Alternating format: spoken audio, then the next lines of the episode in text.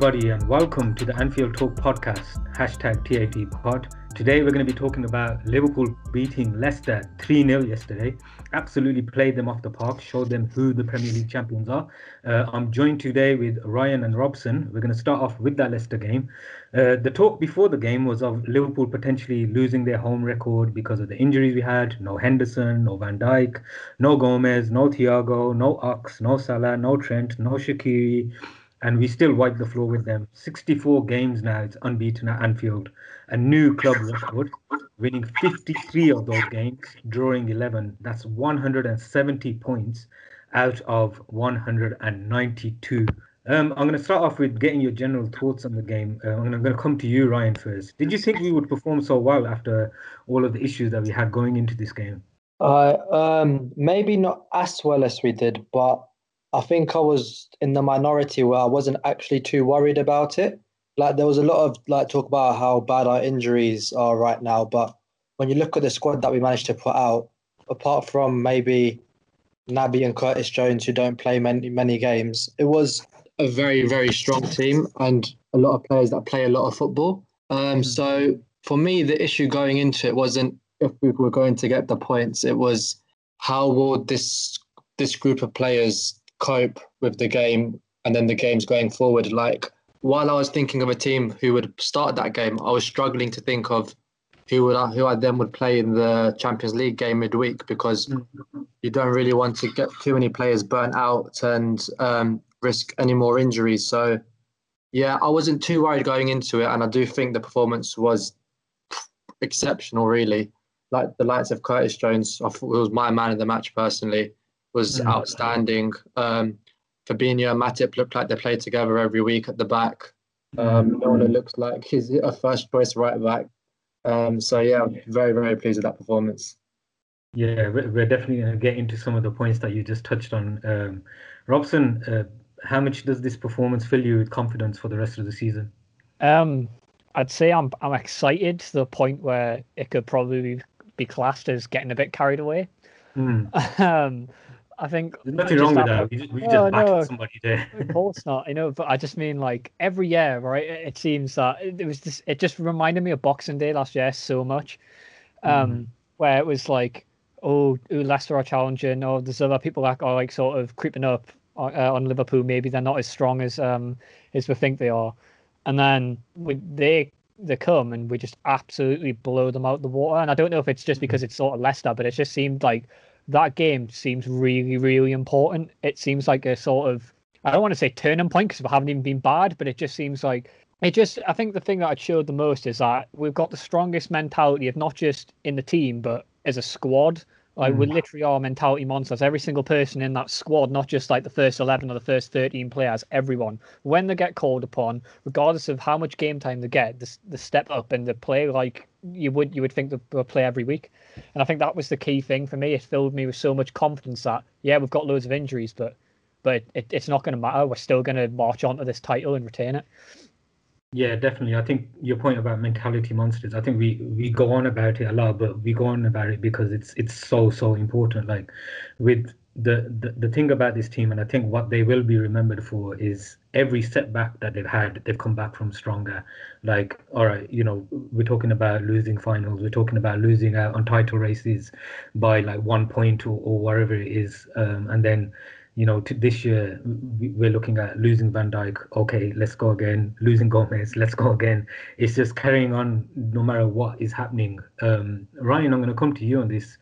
Like Leicester was supposed to be, um, you know, title challengers before this game. There was a lot of talk about, you know, Liverpool potentially losing their Anfield record.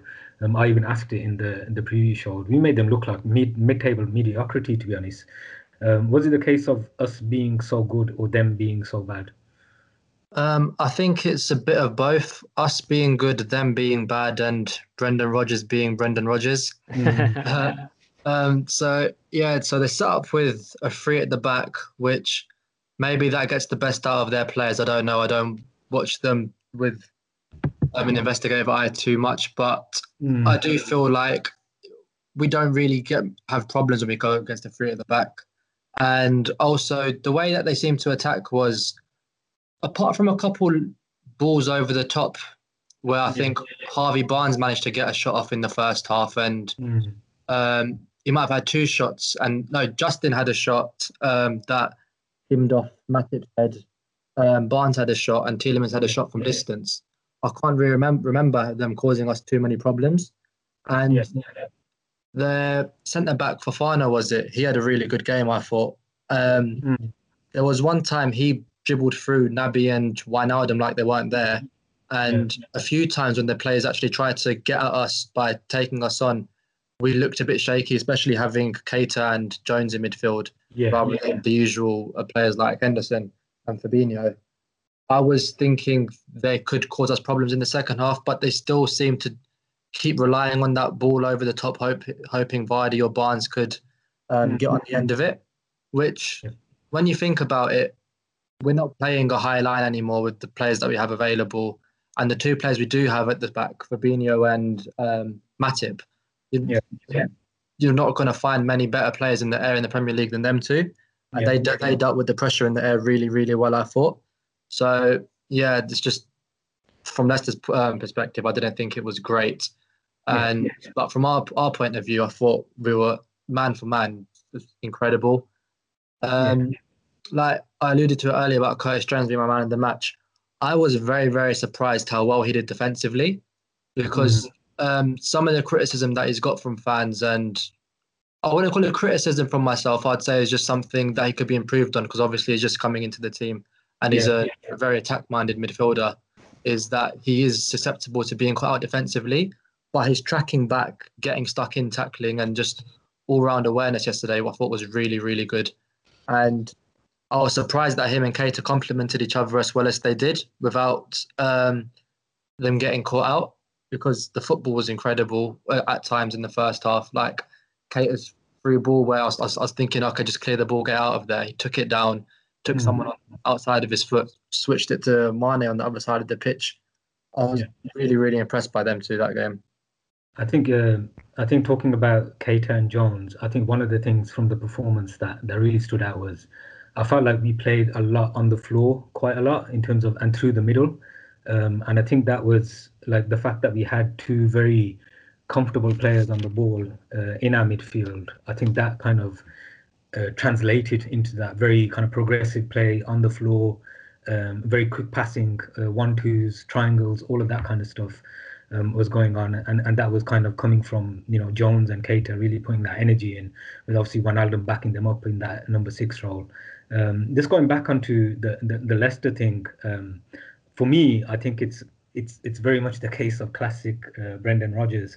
Like one of the things about earlier this year when when they went to um, City and beat them five three, I thought to myself, wow, that that's a really strong performance. You know, uh, something that maybe Leicester haven't done before, Rodgers hasn't really done before, going away and kind of like really, you know, really getting a, a big result. But but I think seeing how the season's gone now and seeing how City have panned out, that was more City kind of being really bad than than actually um, Leicester being that good. Uh, I think- yesterday, we- made them look really, really mediocre.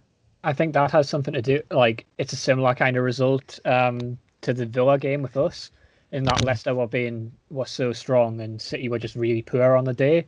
Um, but also, I think just, and I mean, not to like blow my own trumpet or anything, but a point that I made on the podcast last week about uh, the reason why I think that we would have won was because uh, Rodgers doesn't handle with um, like sort of teams he can't predict very well Mm. and I think that was a it, it was sort of it, a prime case yesterday of he did not expect um, the team to line up uh, the way it was, other than the sort of Milner fact, which I think he, he definitely targeted, but I think he just knew that Trent wouldn't be there, so that's why he targeted that side. And I just think that he, he, he he- it's again it's that ball over the top because he's he's used to seeing all um, us play such a high line and not kind of realizing that we've swapped that out a bit, and he just didn't know like tactically he got it all wrong. Hmm. Yeah, definitely. Um, and we're going to talk about the the the beginning of the game, and, and obviously Ryan mentioned how how good the football was, um, especially with you know Keita, Jones, kind of uh, Jota as well being really really influential. Um, we're going to talk about the the first goal, and obviously I think Liverpool get the luck that our football deserved. Um, you know, it's an assist for James Milner. It's a, it's a crossing. Um, I'm gonna I'm gonna talk about James Milner for a bit. 35 years old, and I'm gonna Please put my do. hands up. I, think a couple of weeks ago, I was I was on the pod, kind of saying, you know, I'm a bit worried about James Milner this year. Obviously, you know, we all love him and everything like that, but it seemed like his legs were going. But boy, did he just show us I'm full of shit. So, how, how did you how did you find his performance, Robson? Um, like like I just mentioned before, I think they targeted him, uh, and I think at times it kind of worked for them. They were getting like um, quite a bit of access down uh, like towards him, but once the kind of the game kind of settled, um, I thought he was he was fantastic. Uh, um, I mean, he's not Trent Alexander Arnold, but with some of the balls that he was playing and and like in general the way he was playing, if I didn't know any better, I wouldn't have noticed like any difference. Um, it kind of like I sort of came up with this before. I, I think if you're familiar with the Pokemon Ditto, I think Nona is like the uh, the perfect footballing equivalent of that. Is where you can just kind of stick them in anywhere, and you'll just mimic the person who's who was playing there before him. So you can put him in midfield, and he'll do the job Henderson or Gini will do. If you put him at right back, he'll do the, the Trent job. You put him in goal, you probably do Ali's job better than Adrian could. So I just think I just think it like that was quite a good analogy to put out there. Is that Milner's just he's just the perfect shape shifting footballer where you can put him anywhere on the pitch and it's reliable. It's Mhm. not like he becomes world class in all of them positions, but he does the job like regardless of where you put him in. I can't remember him ever having like a extremely bad game, especially like even when he's out of position. All he always seems to to come up with a way of of performing. And the fact that he's that he's 35 as well and doing it, it's it's it's just it's truly remarkable. Yeah, I think the best compliment that we can give to him was like I, I don't think I've seen one of our right backs control like control the game from right back uh, apart from Trent. Um, and and he was I, I don't feel like basically I don't feel like we lost No, I don't either. from yeah. right back uh, with him there. Um, I think we just later on, gained something Keita different. gets yeah. Later on, Keita obviously gets injured, uh, and he moves into midfield. Um, Ryan, I guess this shows the the kind of uh, obviously like what Robson's talking about in terms of his flexibility, and especially this year, how important is is is James Milner going to be for Liverpool? Yeah, um, I can't remember what moment it was in the match that I ended up saying this, but I was watching it with my brother and my dad, and I said to my dad when Milner was on the screen, if I was a young if I was a young player at Liverpool, I'd just be following him everywhere, just Mhm. find out what what his habits are, what what his routine is, because whatever he's doing, he's doing something he's doing something right. Mm. Um, I when he, when he first um, signed for us, I was thinking, okay, he's he's not young, he's getting on. He'll be here for a couple of years just to see us through to our next stage in our progression as a club, and then he'll be gone, and we'll forget we'll forget about him. But it's absolutely incredible what he's doing at, doing for us um, at his age, even regardless of his age. You were just putting him anywhere, and we've almost come to just expect him to be playing at such a good level wherever he's playing. But Mm. when you think about it, it's actually ridiculous how he slots in and puts in man in the match every performances in any position. Mm. Um, and I think this is the perfect season to highlight his importance, given all the injury problems you've got in the squad right now. And um, he's just a very, a very well headed person where things are going right, things are going wrong. You know, like Henderson, he'll he'll guide the play, the team, the players, and everybody through it. And something that's interesting is is which happened last season. He's now Liverpool's now the club that he's played the most games for. So like people remember him as a Newcastle player, a Villa player, a City Right. player. But when it's all said and done for his career, he'll be remembered as a Liverpool player and probably a Liverpool great. Yeah, definitely. I I think he's going to go down in uh, in in in in history. Definitely. Um, would you guys say he's the best free signing of the Premier League era for Liverpool? Um, this question came up on Twitter yesterday. Um, I mean, So- there's there's been chats of Gary McAllister, Babel. Um, is there? What do you guys think? So you've got you've got people like Gary Mack, like you mentioned. I sort of had a look into other free transfers uh, when the question kind of came up, and uh, he has a list of people who are, who he's kind of up against. Uh, so he, he might be quite head and shoulders above, but I'll go through them. Um, I've got Fabio Aurelio, who is one of my favorite players as a kid. I absolutely loved him at left back. I always have a thing for left backs, but Fa- I absolutely loved Fa- Fabio Aurelio. That goal, the goals against Chelsea and United are iconic. But uh, the fact that we released him and re-signed him is just mad. But um, yeah, he's obviously above him. The other one that I think is really interesting and time will tell, and I think we forgot about, is Joel Matip, because oh yeah, that guy is is phenomenal. And if he can keep, if we can get him, get a couple of seasons out of him where he's like doesn't have many injuries, especially this one, he could be rivaling him. Um, but yeah, then you've got you've got Colo, who gave us a great chant in that extremely good video of all the players going up the um the stairs in I don't know, it was Abu Dhabi or something like that, where they're all yeah. singing the song. Yeah, so yeah. I mean, that gives him something, but I don't think he's quite on Milner's level. You've got um the man, the myth, the legend, Andre Voronin, um, who's. I mean, I don't think we need to put him into the conversation. No, and then you've got people like Joe Cole, who was naff, uh, Danny Ings, who we got eight million for, um, but who could have potentially been as impactful. Danny Ings was on a free. Well, technically he was. I mean, he he was he he left um, Burnley on a free, but then yeah, I think we played like some sort of tribunal thing because yeah. if you're there a certain age, you, you uh-huh. have to uh-huh. do that. But technically, because he, he came free. through their academy, yeah. Yeah, okay.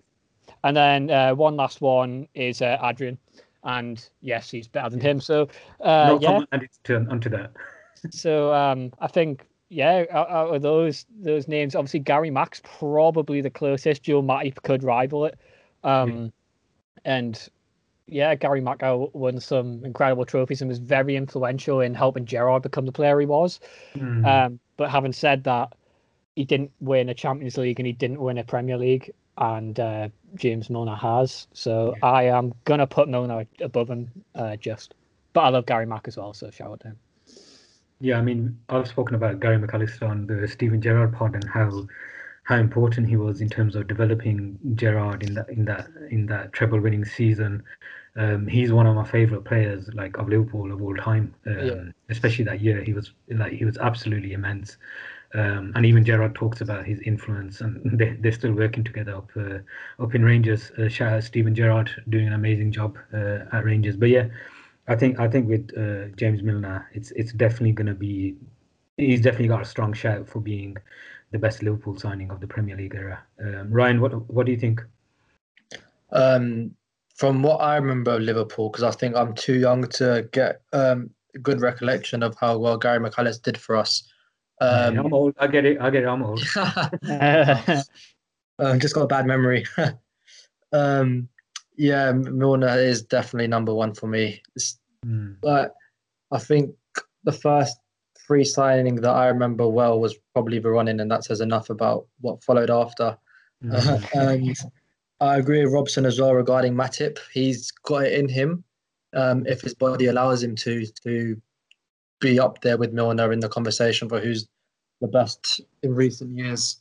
And hopefully he is in that conversation. But for now, it's definitely James Milner for me. Yeah, definitely. Um, moving on from the the James Milner um, loving, which which we don't mind to be honest. Um, moving on to the second goal, um, we play some absolutely beautiful football. Uh, it's 30 passes um, before this goal goes in. Um, it spreads across the pitch from from right to left by Jones.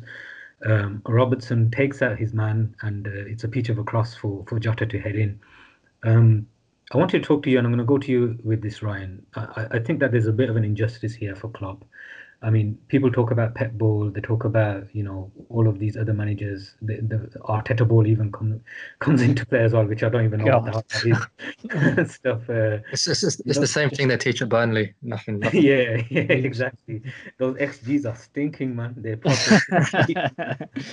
um, there's the style of football that get overlooked under Klopp. Like if City had scored a goal like the one that we did yesterday, um, I'm sure it would have been you know raved on about and how you know it's yeah it's, it's revolutionizing football.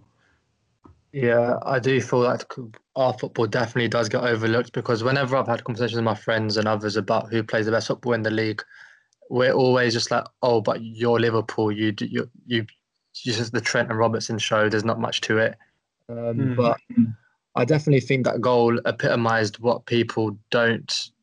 I don't know if it's, if it's don't know or choose not to acknowledge about us because we do keep the ball a lot and play mm. a lot of passes throughout a game. Like, I don't think people understand that you can't just give the ball to your fullbacks and they spam crosses for 90 minutes and you can get your way to a Champions League and Premier League title just by doing that.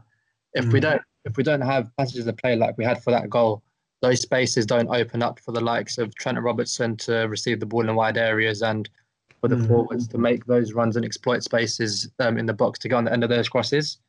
Um, yeah. So yeah, there's definitely a lot of um, elements of our play that people don't um, give us credit for, and I don't care really. they don't want to. They don't want to acknowledge it. That's their problem. I just I love watching it, but I think yesterday was taking that a little bit further because with that goal, the 30 passes, I think um, from when I saw the replay of it, it was Curtis Jones who had a lot of the ball within those 30 passes. And yeah.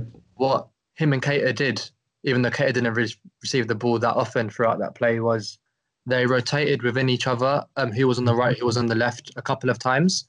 And normally when you have Fabinho, Wijnaldum left, Henderson right, it is categorically yeah. Fabinho middle, Wijnaldum left, Henderson right. There's not a lot of fluidity within those three, but um, Henderson and uh, I mean, sorry, Keita and Jones. They're they're just they're, they're, they're, footballers that love the ball on the floor, playing it to feet, and um, I thought they did really well um, mixing it up um, throughout the whole first half. And even Wijnaldum, we know he's got it in him. He choose, he's not instructed to do it, but when you saw Keita and um, Jones did it, he almost got the hint and started doing it himself too.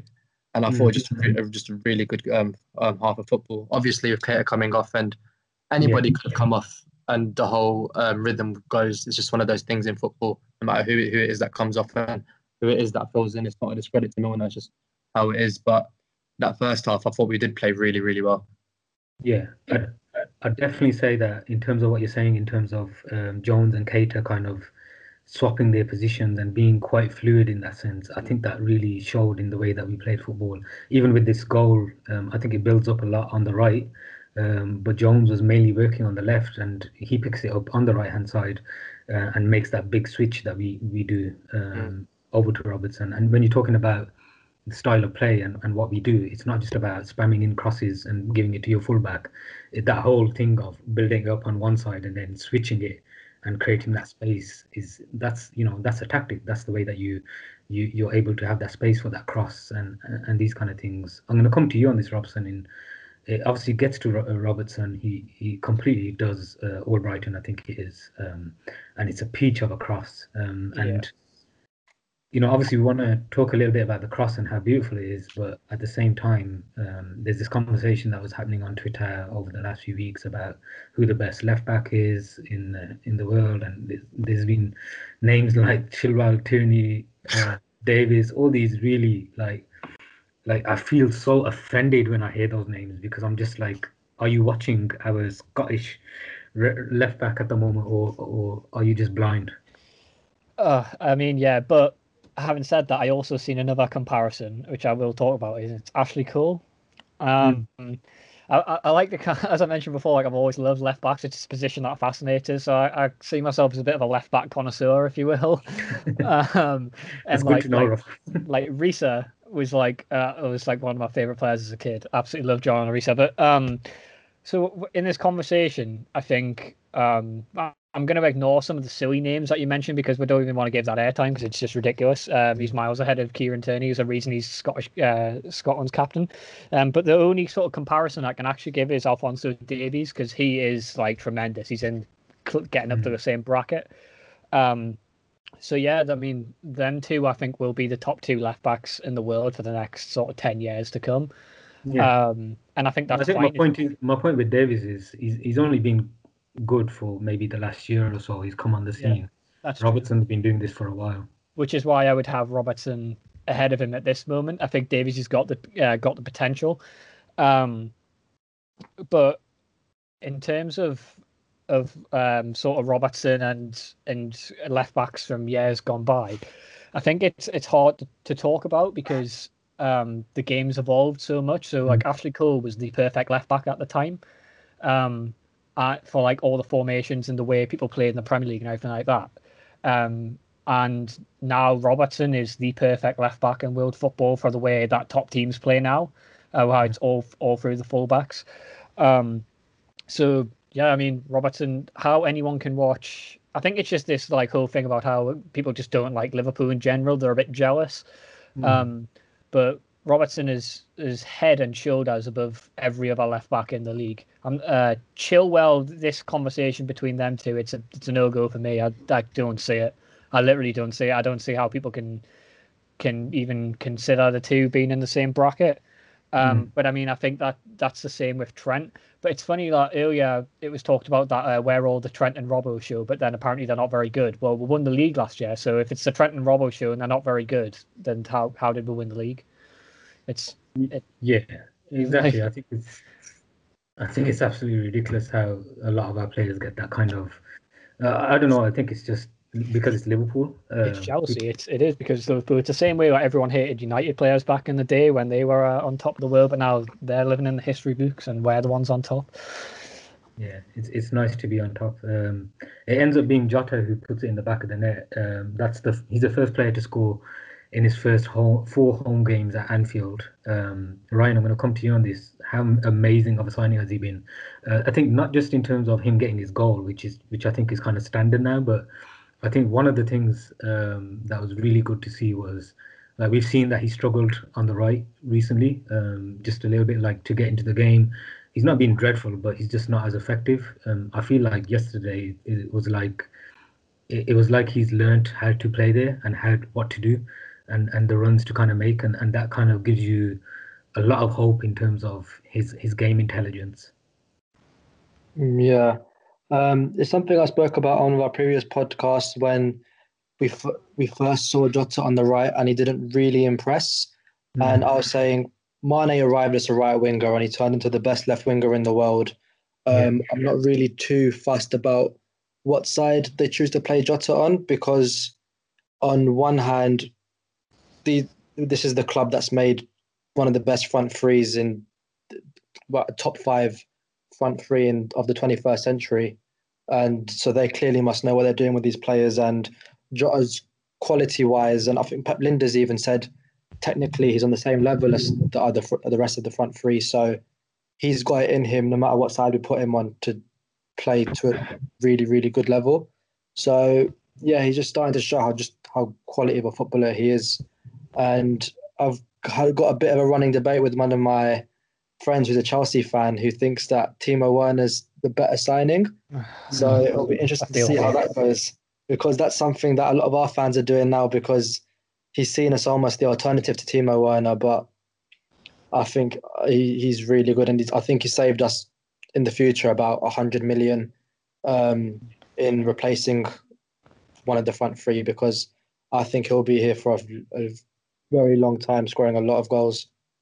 I think that Timo Werner um, comparison is quite interesting because um, obviously it was thought of that he was the first choice and, and we were strongly linked. Um, Klopp's talk, spoken about him, you know, he spoke about us, all of that kind of stuff. But the interesting thing is, and and I'm, I'm not just saying this from hindsight, I think, um, you know, when we were linked to Jota, it, it just makes more sense. Um, and with Werner, it, I, I think he's going to do well. He's going to do fantastic at Chelsea, um, but he's a very different kind of player. He's very um, he's very he's, he's more effective than uh, than the middle. Um, he plays off the last man. I'm not sure if he's as strong in terms of his back to goal um, and kind of link up play, all of that kind of stuff. He's very much the making those runs off the last man, and he's really good at that. Um, I, I just think it's a better fit, but but it's going to be an interesting one to see how the season goes because I, I think that Werner's started off quite well for Chelsea, um, considering it's a new league. Um, yeah. His numbers are, are quite decent. He did well over the weekend, that, that run that he did. So um, it's going to be an interesting one for sure. Yeah, I made. yeah. Um, I released a comp recently um, with Tsimikas, Thiago, and Jota in it. And the clips that I saw when I was collecting them for Jota, Quite mm. a few of his goals for Wolves was very, very good link up play with Jimenez, where they were just mm. playing one twos and then Jota would spin into the box um, and um, finish it off, which I th- epitomizes why, like you said, he's a better fit for us. Because mm. uh, I think not, not Julian Nagelsmann even said it in the Champions League after Timo Werner left when they beat Atletico that it was a game where even though they didn't have Timo Werner, who was arguably their best player over the last two or three years, um, the game wouldn't have suited him because they play a very low block and he needs space to run in behind or else he's not very effective for them.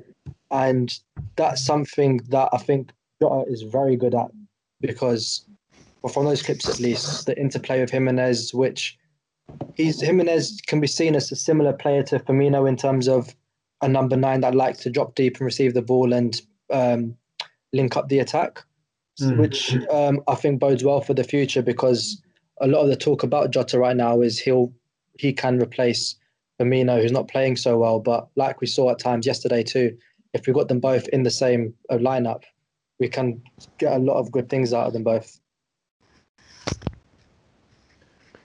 Yeah, definitely. I think um, with Jota as well. The other thing that I wanted to mention was like obviously with his numbers at Wolves and and some of the things that Wolves fans were saying about him uh, when when they sold him to us. Um, it's quite interesting how how he's kind of you know I think it kind of shows how a player like him moving to a club like Liverpool, um, it kind of shows how how playing at Liverpool can just un- unleash someone and, and unleash them in that sense in the way that they play, all of that kind of stuff. Um, even though he was struggling for numbers last year. Yeah, I, I think that, that that's very telling. Um, I think the signs of him being there, um, like and coming to Liverpool have been there for a while, kind of thing. Like you could tell that he was such a good, um, that he would be such a good fit in this team that you kind of just knew that we would be looking at him. Um, so when them rumors came out, I wasn't very surprised, and I just kind I, I knew that he would do well. I was I was very excited. It was similar uh, for me for for like when we signed Robertson as well. Uh, you could see that all the um, the sort of tools were there for him, to, but he, he couldn't really do it at all. Um, so when he came to us, it was like, oh, you'll be unleashed. And it, of course, what's happened's happened. Um, I mean, I have no doubt that if Werner had come in, he would have been good. Like he's, he would have mm-hmm. been. Um, mm, Definitely. But it, but he would have been a different kind of, of good for us. I think we would have changed him a bit of a, as a player. Um, mm-hmm. But I mean, whether he, would have been, I don't think he could have been as good as Jota because I, I think asking asking that of him would have been a bit too much. I don't think any of us expected this from Jota, even if we did expect that he would be that good. Um, I mean, the fact that he's the first person to do that in the league, um, first four home games is just it, that like stuff like this keeps happening to us, and I don't think we any of us have kind of picked up on how lucky mm. we are. Like we've broke that record for um for the amount of league home games. We've Jota's broke this one, Salah's broke many over the past few years. Um, we broke like points records and stuff. This stuff's not going to stay around forever, and these things aren't going to keep happening forever. But the fact that they're all happening in this such such a short period of time proves how how good this team is and how good this squad is, and and that like it is one of the best teams in Premier League history. Yes, I, I saw I saw a tweet earlier about um, Wijnaldum breaking the record for mm. the hmm. amount of wins in his first 200 games, and someone said, "Yeah, exactly." Is is there anybody in our squad that hasn't broke some sort of record yeah. since Klopp's arrived? Because it is very true. We've got so many quality players over the years, and the things we're doing is absolutely incredible. And uh, that one especially stands out to me. Sorry, uh, it's just because like doesn't that mean that a lot of our players are going to creep up onto that list, and it's basically going to be, yeah, list, be a list of our first eleven because like yeah. when they all reach 200 games, it's going to be possibly higher because Wijnaldum lost like quite a few games in his first like his first yeah. season, I think. First two seasons, even. Yeah, first two yeah. seasons. So when you think about when Salah and Mane and um, these other players reach that level, then God, they, they'll be right up I, on that list. I think Mane joined with one Wijnaldum. Um, yeah. Salah definitely, I think it was a year later, wasn't it? If I remember correctly. The funny one will be when if Naby Keita ever gets that far because he only seems to start whenever we win or draw. Yeah, definitely. 200 games, 200 wins. yeah. Yeah, and just a side note on that with the Wijnaldum thing. Shout out to Charlie, um, Charlie, one of our podcast members. That that that um, that statistic is is definitely um, catered for him and uh, for him only. um, moving on to the third goal, um, Bobby Bobby has a really good game. I thought. I thought. I think that the the goal is just a plus, like to to the fact that he he played really really well. Um, I felt like we saw Bobby of old getting into those spaces. His passing was a bit sharper um, and stuff. And you know we've we've given him a lot of criticism even on here. Um, not criticism, but you know talking about his form, it, it hasn't been the best recently. Um, Robson, how happy were you for Bobby to get his goal? I was honestly, I was over the moon. I like I celebrated as if, as if it was a winner. Um, and I think like I, I, mentioned last time about how I thought there was signs that he was coming back to form in the last game, and I got a bit of stick for it on Twitter. Um, and then I think with yesterday's performance, uh, I mentioned in a previous pod about that his flair had just totally gone, and I think you could see it. It was back yesterday. He was just doing things like the way he was moving the ball around and stuff. He just seemed to have a little bit more confidence. Um, and I mean, I think if he wasn't in this like so-called like bad form that he's in at the moment, we would have been hailing that performance yesterday as like one of his top performances and raving about it on Twitter. But because it's come in a time where he's in a bit of bad form, it's been like, oh, um, like it just hasn't been talked about as much. And then obviously he missed that chance, which yes was annoying and stuff like that. But I think it before he got that goal, it was blown out of proportion on Twitter because I, have seen Mane do that, I've seen Salah do that, I've yeah. seen loads of players do that. It was so unlucky. It hit the post and then it came back off him and then it doesn't go in because of one centimeter and stuff like that. Mm-hmm. And it's at that point where you think, oh my god! And he must have been thinking exactly the same. This is never going to fall for us. Two minutes later, he jumps up with an absolute bullet header into the bottom corner, and you're like, right, he's back. And the fact mm-hmm. that you've seen all the team go and surround him, they, they clearly know, and I think he knows that fans have been getting on his back, even despite them not being in the in the stadium. And um, it just it was so heartwarming to see, and it filled me with so much happiness. And I think it made the game like so much sweeter um, mm. I think could have came on here and I would have been like not being as carried away as I have been, but seeing Bobby score that and it was kind of like, all oh, right, now Bobby means business as well. Mm. We're we're going to win this league. He's back, and I think it's also telling that there was only three of the front four on the pitch. Um, mm. Like I've said so many times, I, I, believe that's the way forward. And when we can, we should only play three out of the four. Mm. We didn't miss Salah one bit yesterday, I didn't think, and that's got nothing mm. against Salah. I just don't think we even. It, it didn't even cross my mind throughout the game that he wasn't playing and that's mm. credit to the front three that were there. Right, Ryan, how do you how important do you think um, Bobby's going to be if if if we now let's you know obviously everyone else I think one of the things that Robson's kind of alluding to is the fact that um, everything was going really really well yesterday and then Bobby getting that goal I feel like it was the icing on the cake um, in that sense like it just meant like okay now even this even this kind of issue is looking like it's it's kind of going away how important can it be if you get you know the old Bobby back uh, and and performing to that high level. Yeah, definitely, especially with the, um, the injury worries we have now, where mm. if we do have to delve even deeper into the squad, having players like that back to their best form might be really, really important going forward. And um, I also agree, I thought he did play really, really well. Apart from, there was only one pass that he misplaced in the first half, made me think, oh God, but that was only because of, has been playing recently, it stood out a bit more than it should have um, mm. to me, but he did play really, really well. And um, it was one of those things that we see with a lot of our players and the reception they get on Twitter. They're having a really crap game, apparently. And the second they score, it's suddenly a really, really good performance by a lot of people.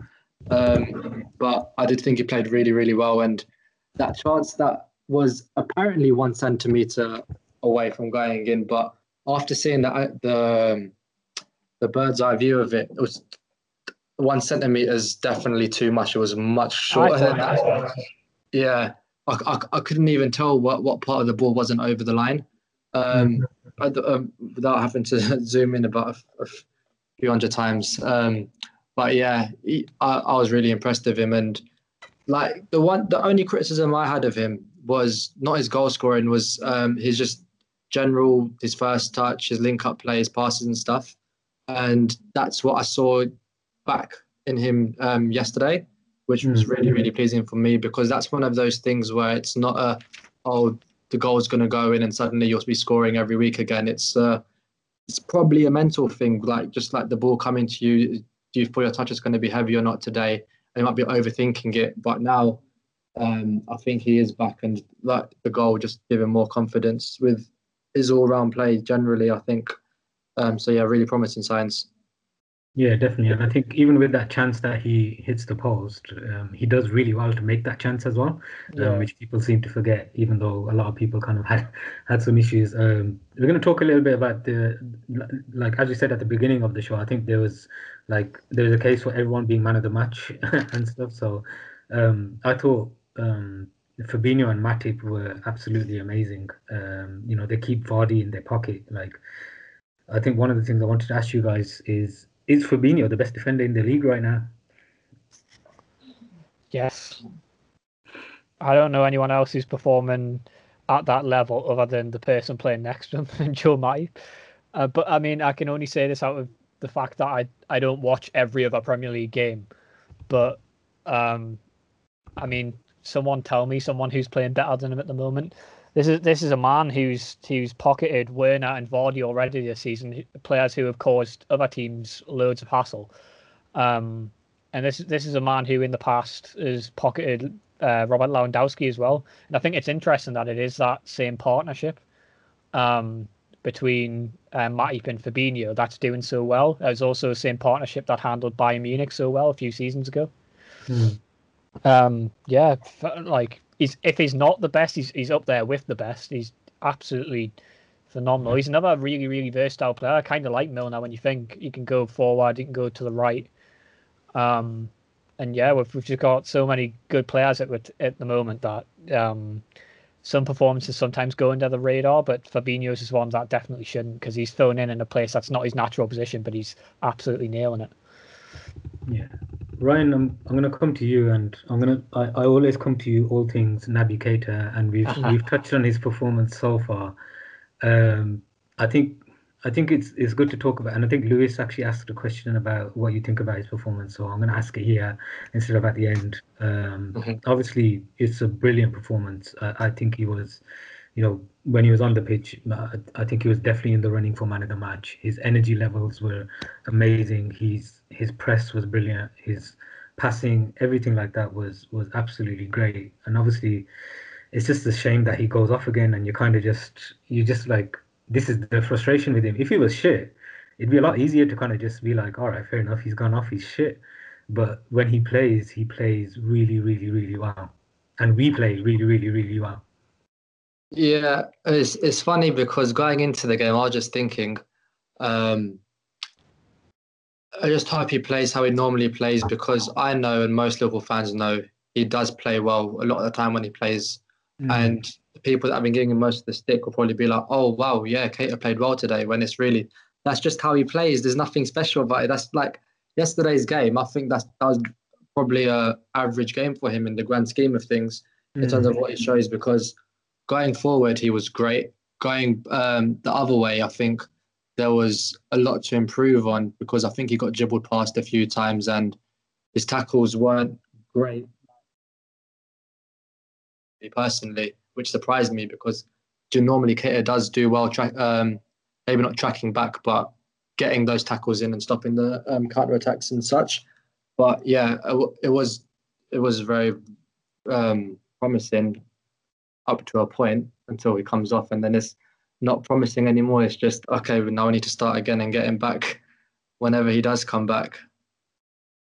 Yeah, definitely, and hopefully it's it's not out for, for too long. We're definitely going to need him for for the rest of the the, the season. Um, we're going to move on to um, the end of the game where Jurgen Klopp speaks to the Anfield Talks friend Geoff Shreeves, who was on uh, one of our mm. pods last week, and he voices his concerns again on the scheduling. Um, Sky decided not even to broadcast this, uh, and you know Geoff tries to tell him it's not just about scheduling, but the clubs who need to voice their opinion uh, when it comes to the the votes and uh, and these kind of things.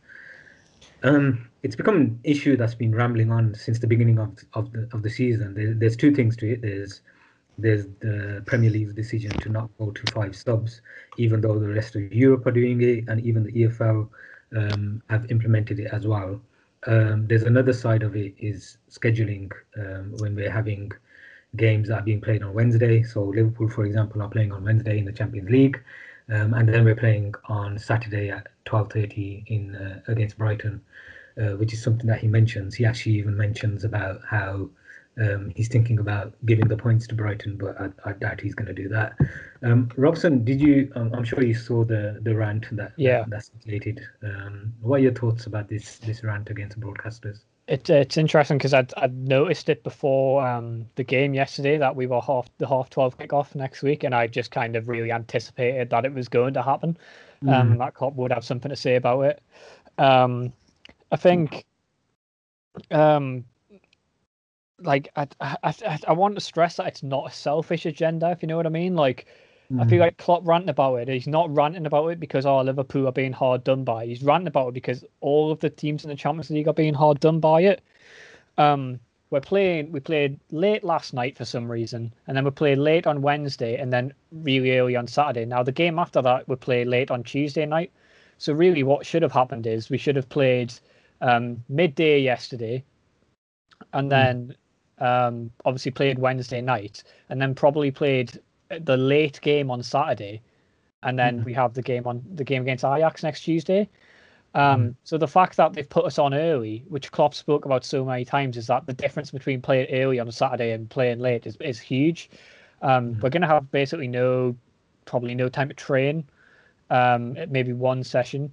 It'll be so it'll be there on Wednesday night, flight back on Thursday, train on Friday, but then you've got you're up early the next morning, and you, I know Klopp has that whole thing about the brec how breakfast has changed and stuff like that, and it's just it's just a nightmare. And um, yeah, I mean, it's he's going to keep being vocal about it until it gets changed. So they can. This is like I don't know what the third time he's mentioned it now. It's going to be we're going to be getting into the tens of times if it, if they don't change it soon, especially when it comes to to sort of Christmas. Um, I know it, it's not being helped by the fact the Champions League is, is being played like every single week. Um, but Mm. that's just kind of the that's the season that we're playing at the moment.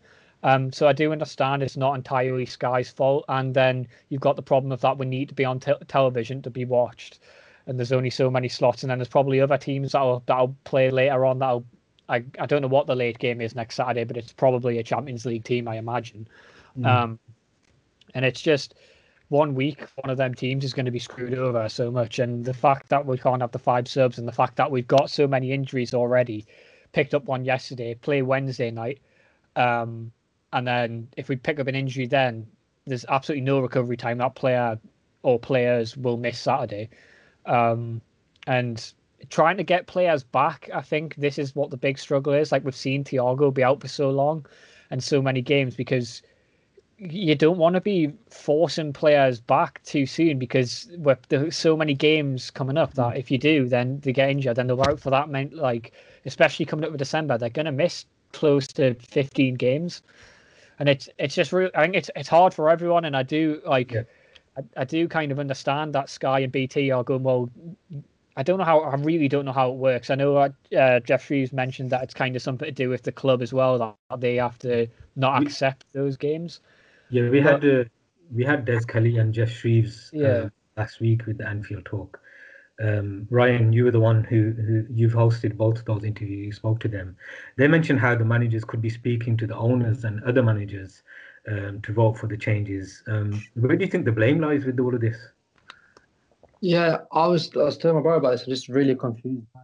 Even more, the more the managers complain about it because, so from what I understand, the um the owners or the director of football, whoever makes decisions at a club, their representative when they meet with the Premier League, they're the ones that get informed about what the fixture schedule is planned to be, and they must they must have agreed for it to be like this. But then, I guess there might be a secondary part where the broadcasters are the ones that say, like for example, BT might have the rights to um, a Liverpool game that month, so they would they'll decide. Okay, so we've got Liverpool v Brighton, um, and the thing is, broad. I don't. Uh, this is something else that I'm not too sure about. Is how the the kickoff times are um, chosen because obviously BT have a set set time every week. Sky have a set time every week. So if your game's on BT, you're only going to be on there at this specific time. So Yeah. there might be the clubs are saying, okay, yeah, we're happy with playing this fixture midweek and this fixture on the weekend. But then it comes to the broadcasters who are saying, we're going to uh, have this game on Saturday morning and that game on Sunday evening, where that's got that's out of the Premier League's hands now. That's between the broadcasters to make their decision. So maybe I'm completely wrong by it. I don't know, but yeah, I'm just very confused by it. Lis- listening to what listening to what Klopp is saying, um, I think there's two issues. Uh, and I think it's important to kind of maybe separate them. There's one about the five substitution rule, and then there's one about the scheduling. So when we talk to when we talk to Geoff and Des about the the, the five substitution rule, um, I think they mentioned about how it's it's like it's important to speak out about it. They were very happy for Ole Gunnar to talk about it, and they were supporting the fact that um, the substitutions uh, should be should be able to be made in terms of the five players uh, being able to made to, to protect the, the the players considering all of the scheduling. Um, the point that they made was that that needs to be addressed with the other Premier League managers, the other Premier League clubs, because obviously it feels like obviously the top teams that are playing in the in Europe are voting for it, whereas the other 14 clubs or so um, are not voting for it. Um, and there's an issue here in regards to people talk about um, you know the five uh, sub rule being beneficial to to only the big clubs, but nobody talks about the fact that it's the big clubs that have to play you know potentially three times a week, um, and you know some of the smaller clubs sometimes only play once a week or maximum twice a week, uh, depending on when their fixtures are um, for the weekend. Um, so there's you know so there's this whole idea that they they're so benevolent and these kind of things, but they they're out for their own reasoning. And and they were out for their own reasons in terms of their own kind of thinking when it came to you know voting for uh, whether we vol- uh, null or void last season. So to yeah. to make it out like there's some sort of benevolent kind of you know group of teams, it, it's just not the case. They're just looking out for their own um, kind of interests uh, at the end of the day. Uh, and and this goes back a little bit to the argument that was put forward in the big picture. You know, our own owner, uh, John Henry, with Man United, uh, their owners, put it forward about how with with how it works with the big clubs, um, you know, they they've been in the Premier League for for many many years. Um, they bring in a lot of the income, um, and they wanted to release some of those funds to trickle down into the the the smaller clubs, the EFL, all of these places that are struggling right now, um, in exchange for that influence. And um, I, th- I think everybody got benevolent with the whole with the whole thing in regards to how how it kind of came across, how it's trying to hijack the game, all of these kind of things. But you know, all of those low league clubs, they voted for it. Um, and people talk about the clubs having the big clubs having their own interests at heart when it came to it, but at the same time, those smaller clubs they just have their own interests at heart. Um, I... the, the the point of scheduling, I guess, one of the things that Klopp keeps mentioning is the fact that the contracts are not being able to change. So he's saying that when we talk about changing the contracts, they were made before COVID nineteen and they've not been adjusted, which which is a joke if that is true. Um, but nobody's really questioning him on that or, or anything like that. I hate this whole um, notion that you should be punished for being successful. Like we're a mm. big club for a reason, um, and it's because like we're we're being we're successful. You shouldn't be then punished, and it's not these this five subs rule. I think it gets blown out of proportion a bit people hmm. think that every week Klopp's just going to go write five subs on. Like it, it it's not going to do that. It's there for when say say you've made your three subs and you get an injury because of the fixture congestion. You can then make that other sub and bring off that injured player and bring someone on rather than going down to 10 men because you in that sense you're being punished because of the fixture congestion and that it's taken its toll on the players. We've seen Klopp only make two substitutions against City. I think Pep only made one, and that's what it's being. That's what it wants to be introduced for, so that if players are getting really, really tired and you need to make more than free subs, then it's it's there if it's needed. It's not like it's going to be used week in week out. We don't have the squad to do that anyway. There's not a chance we could have brought five players on from uh, on yesterday's game. I don't think Klopp would have risked it either because changing yeah. change making five changes is is like and expecting someone to do that every week is ridiculous and and it's just unrealistic. It's not going to happen.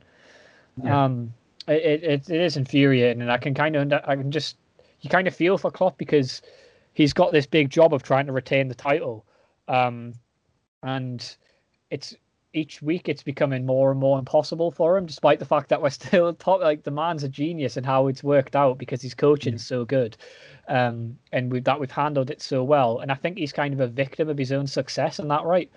Um, if we'd been dropping sort of loads more points, then he'd probably have more of a case. But because we, we haven't got it and we're still winning every week, it's kind of like, oh, well, nothing's changed.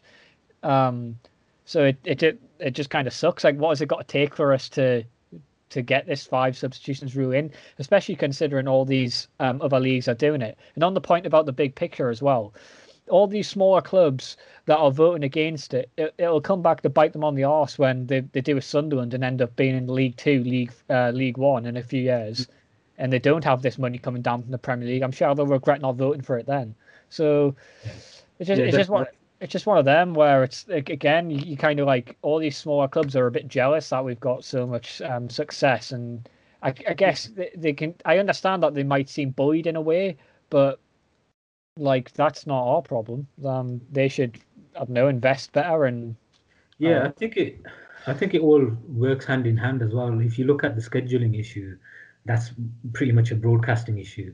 Yeah. Uh, and then it's something that affects your product what you're trying to sell here like for example i mean we have a few more days to train after the international break. And i think that shows yesterday in our performance in how we play in the quality of the game. Um, the quality of the game is very important in terms of the product of the premier league. If it's the case that we're playing every two days um, the football's not going to be great because we need to win three points and you can't do you can't put all of that energy into a game play football week in week out every game yeah. if there's not enough space between the games, and that's yeah, going to lead to more games. You can guarantee how we play against how we played against Sheffield United, how we played against West Ham, where it was more about getting the three points and and kind of conserving the energy because that's what you have to do when it comes to winning a title. You can absolutely, sorry, you can absolutely guarantee that next week's game will be um it'll it'll not be like yesterday's. It'll be a scrappy kind of two one win or something like that because we've played Wednesday night and it's and we haven't just haven't got the players anymore to to do it. Um, I mean, we'll come on to what I think the team will be in a bit. I think, um, and of course, like you can you can change things up, but you can't change things up too much because we literally don't have the players to change it up that much. It's um, it is becoming a struggle. We just kind of need to hope. I keep saying that we don't get any more injuries, but we just kind of know it will happen. Yeah. Okay, cool. We're gonna come back um, after the break for the go through the Atalanta game and answer a couple of questions.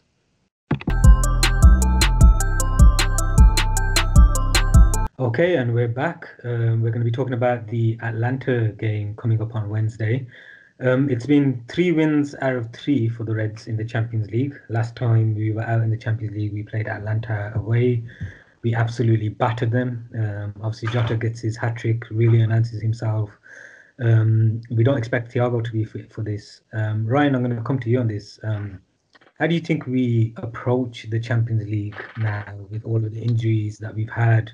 Um, do we do we look like we're gonna we're gonna rest a lot of our players? I mean, one point should really seal the qualification now. So I mean, we should get that from the next three games, no matter what what happens. Um, how do you think that Klopp's gonna approach this game?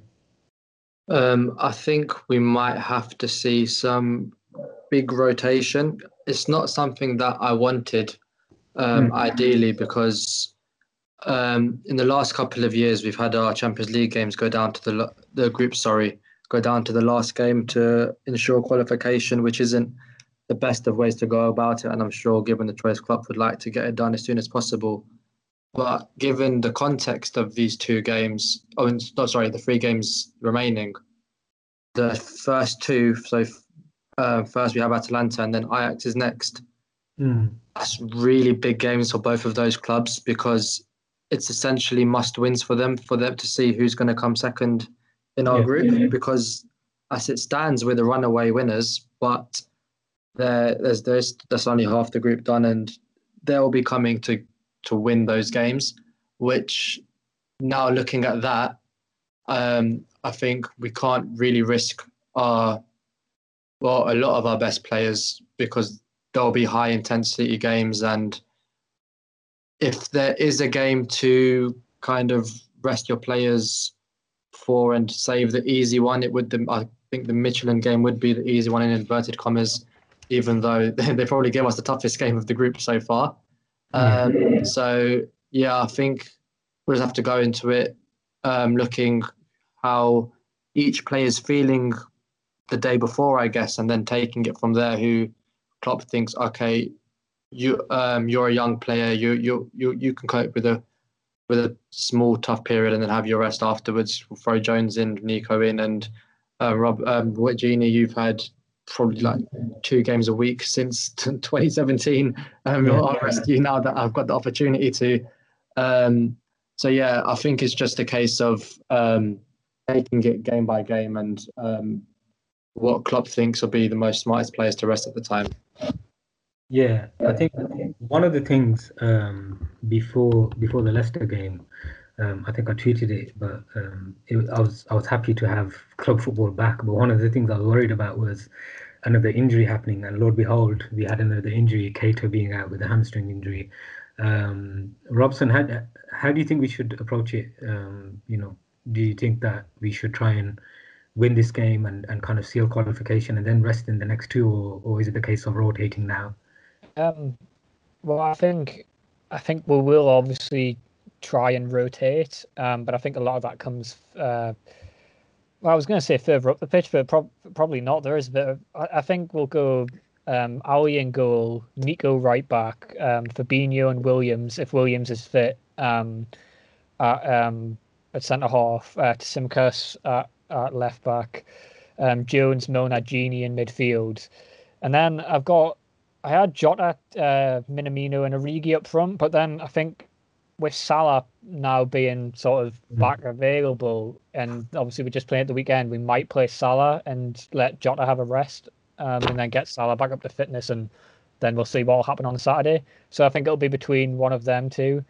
Um, but yeah, I think like obviously that's got mad rotation from the game that we just played, and obviously it's a Champions League game, but um, I still think there's enough there to to win, and we'll obviously be able to bring players off the bench as well. With it being at home as well, that's also obviously a big a big plus. Um, not too much traveling, so yeah, I mean that's what I've gone for. Um, but I don't know if would you would you argue with any of those? Um, no, it's it's, it's difficult, but um, to predict a team at this stage. But I can't really argue with any of those selections. Um, You'll definitely give Matip a rest. Yeah, out of out of that's see that's just one of the things I'm not sure about in regards to Fabinho and Matip then because Fabinho's only just come back to fitness. Yeah. So it's a case of them knowing more than us. Is he ready for two games within five days, four days, or however many days it is? And um, do we risk Matip playing more than once a week at this stage of his?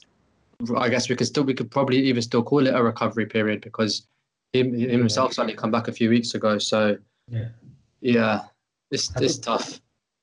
Yeah, for me, uh, for me, I would I'd put Fabinho in rather than Matip. Um, I think Matip's like made out of glass. Um, Fabinho was a bit more sturdier.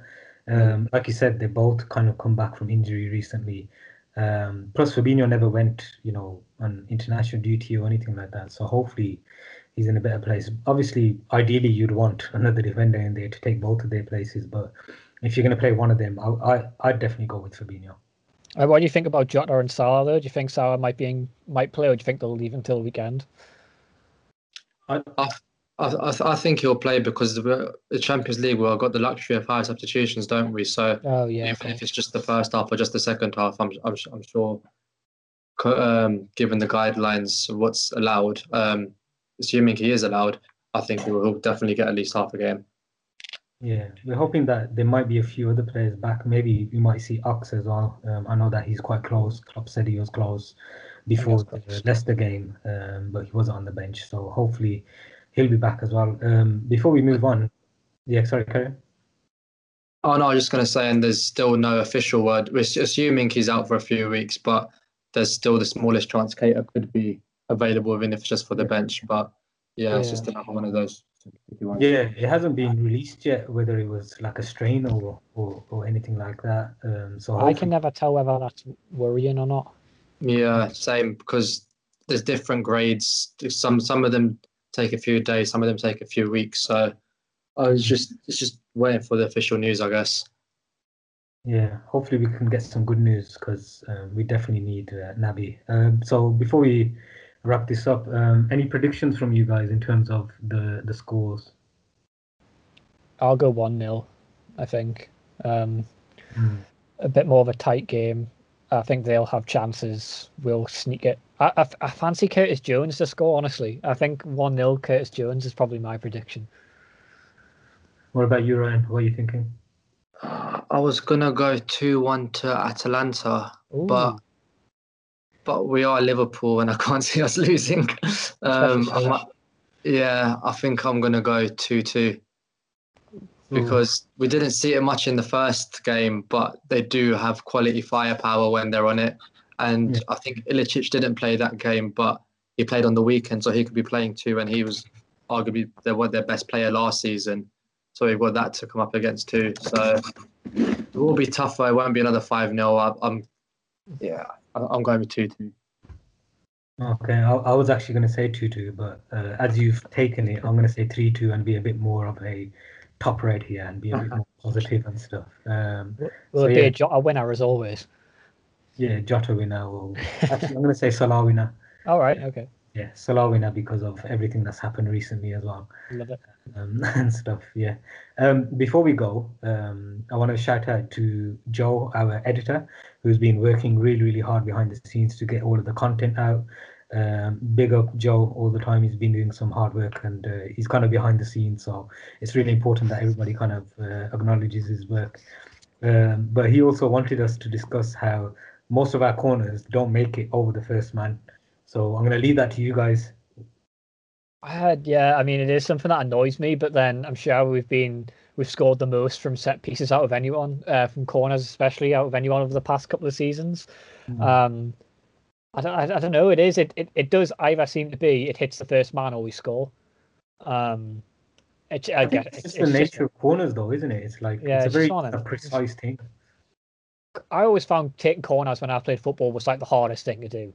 Like I, to to whip a good ball in from that angle at a corner, I always found it really hard. So that the professional footballers I shouldn't, but I, I, I do sympathise with them.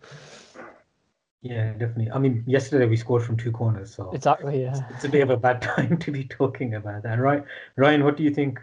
Yeah, it's not as easy as people give it credit for, but when you're a professional footballer, you do, or at least for us live watching them, you do think they should be hitting it on the money almost every single time. But yeah, like you said, after yesterday, Milner's, Milner was quality with them, so worst case, just bring Milner on to take them.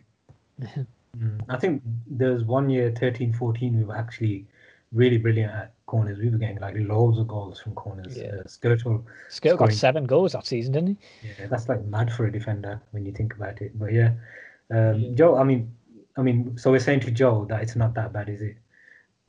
It's, it's he, not he that bad. Just, he might actually just cut this out. yeah, probably will. if you're hearing this, Joe was nice. yeah anyway, guys, it's been an absolute pleasure talking to you both. Uh, really appreciate it. Um, really great to talk about such a great win as well. Um, thank you to all of our followers, uh, the Anfield Talk followers. Really appreciate it. Um, we did a post about um, mental health that came out of the Geoff Shreeves interview um, recently, which um, a lot of people supported. So we're really thankful that everybody got on on that. And in terms of raising awareness, I mean, it got like over 10,000 views um, you know, hundreds of retweets, all of these kind of things. So really, really want to say thank you to all of our followers for that. Um, please do join in the conversation on hashtag TATpod. Uh, make sure you let us know, give us any feedback on what we've discussed today. If anything you disagree on or agree on, or if you're a Nabillionaire fan or, or whatever it is, let us know. Guys. And uh, thank you, uh, Ryan and Robson, for being on the show. Yeah, thank you.